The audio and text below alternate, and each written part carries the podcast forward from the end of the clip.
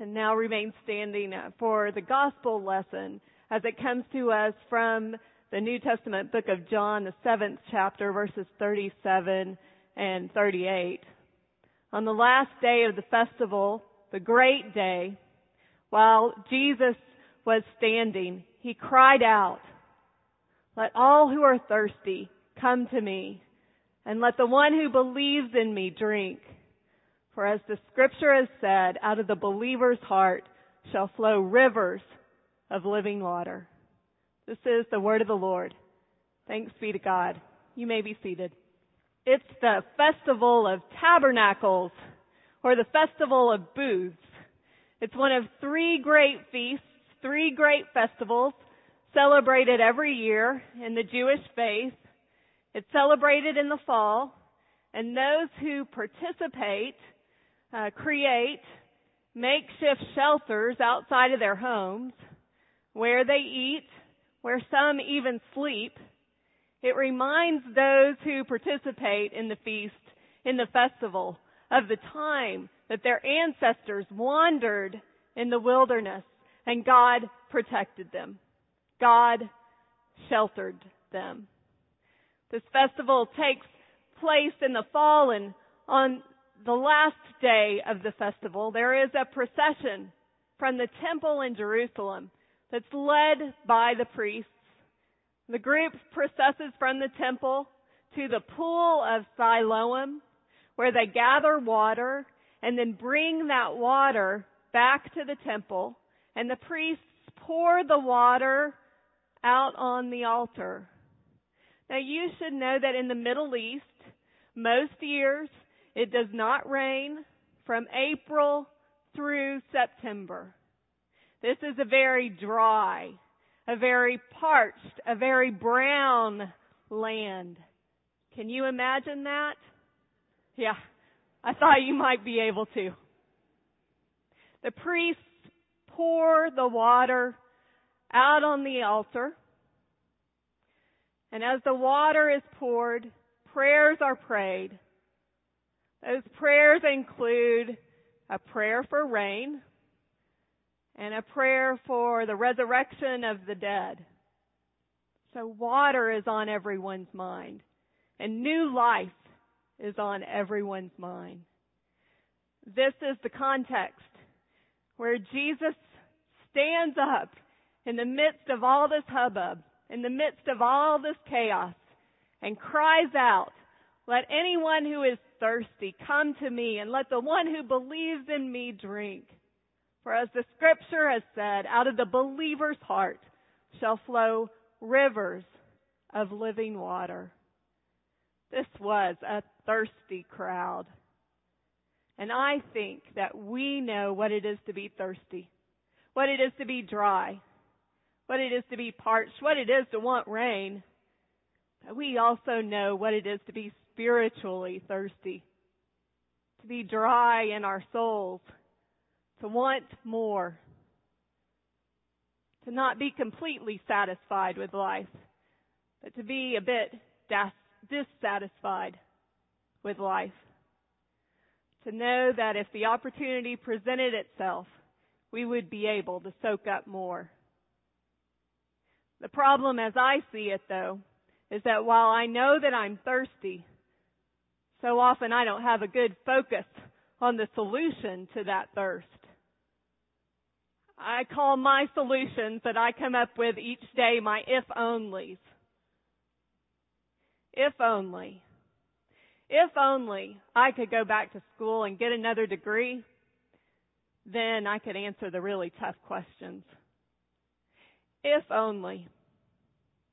If only my children could speak other languages, then they might know the truth about the global village, the world that surrounds us.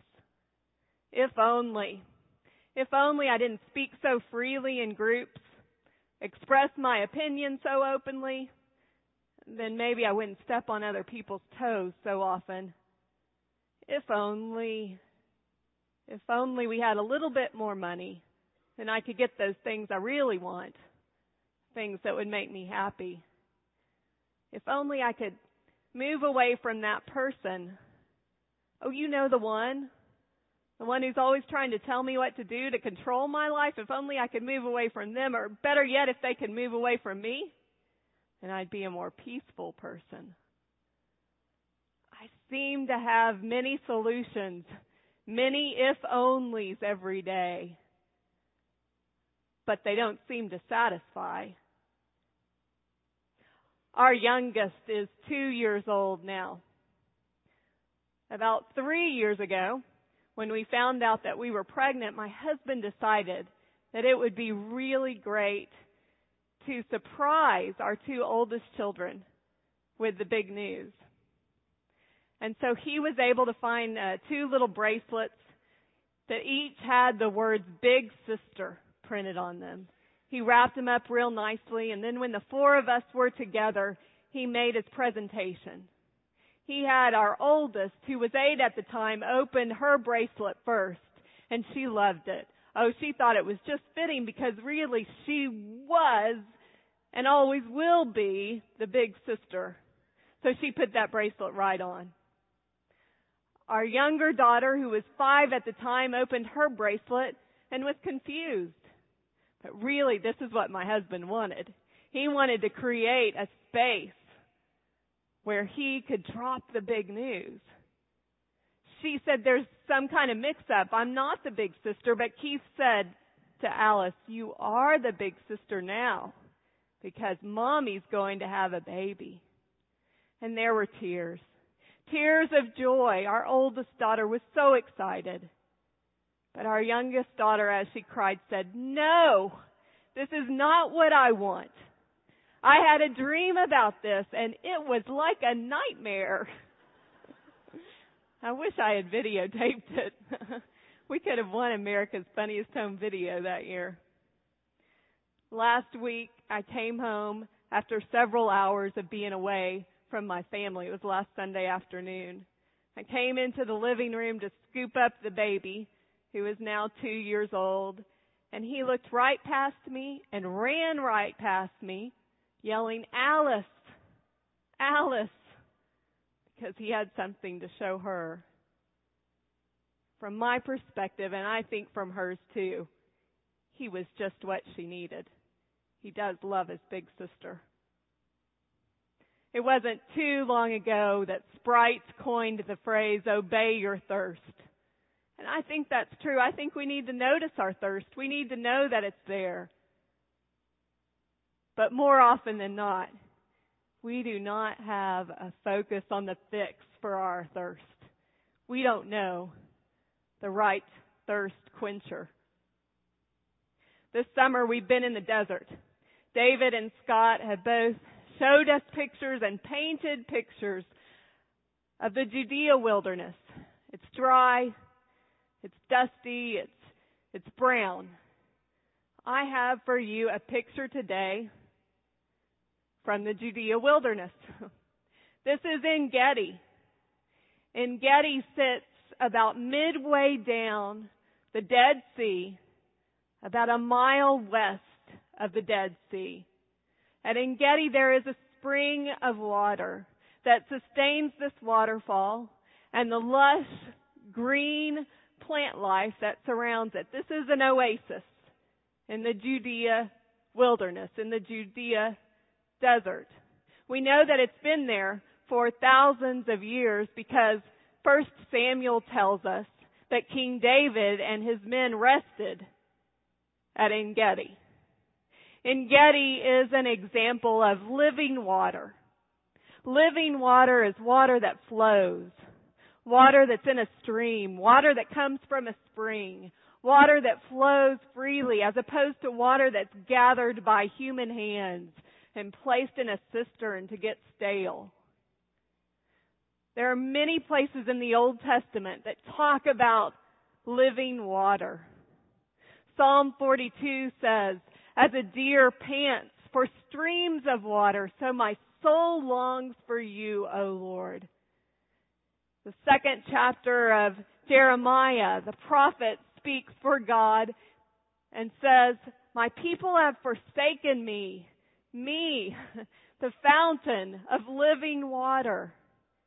They dig for themselves cisterns, cracked cisterns that hold no water.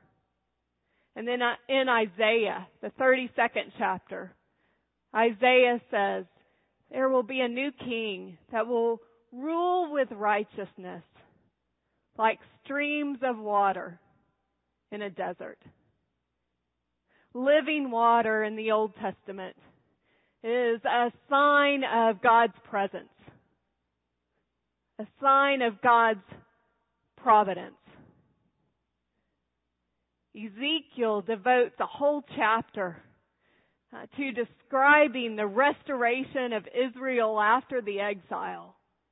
And as Ezekiel is describing this restoration, Ezekiel says, a river will flow from beneath the temple in Jerusalem. And this river will get deeper and deeper. And it will flow into the Dead Sea. And fruit trees will bloom all around the Dead Sea. And fish will swim in the Dead Sea. And people will be able to fish from the Dead Sea from Engedi in the west to the easternmost point of the Dead Sea. Jesus stands up in the temple and says, All who are thirsty, come to me. Let the one who believes in me drink.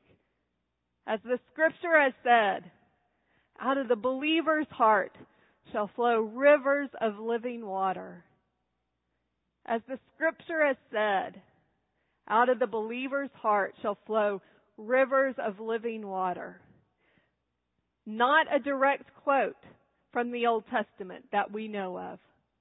But N.T. Wright, the New Testament scholar, says that what Jesus is telling the people who knew the Old Testament scriptures who had memorized those scriptures is that the promise that Ezekiel made for the city of Jerusalem and for the temple is now going to be fulfilled in individual lives, in individual hearts. Those deep waters will flow from the believer's heart. The translation that we used this morning says that those waters come from the believer's heart. Uh, but there are some translations that say that those waters come from the believer's belly. Or we might say the believer's gut. That place inside of us where we know right from wrong.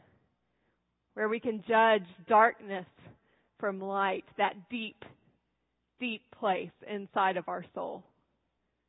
And so the most literal translation might be, from the deepest place of your being will flow these living waters.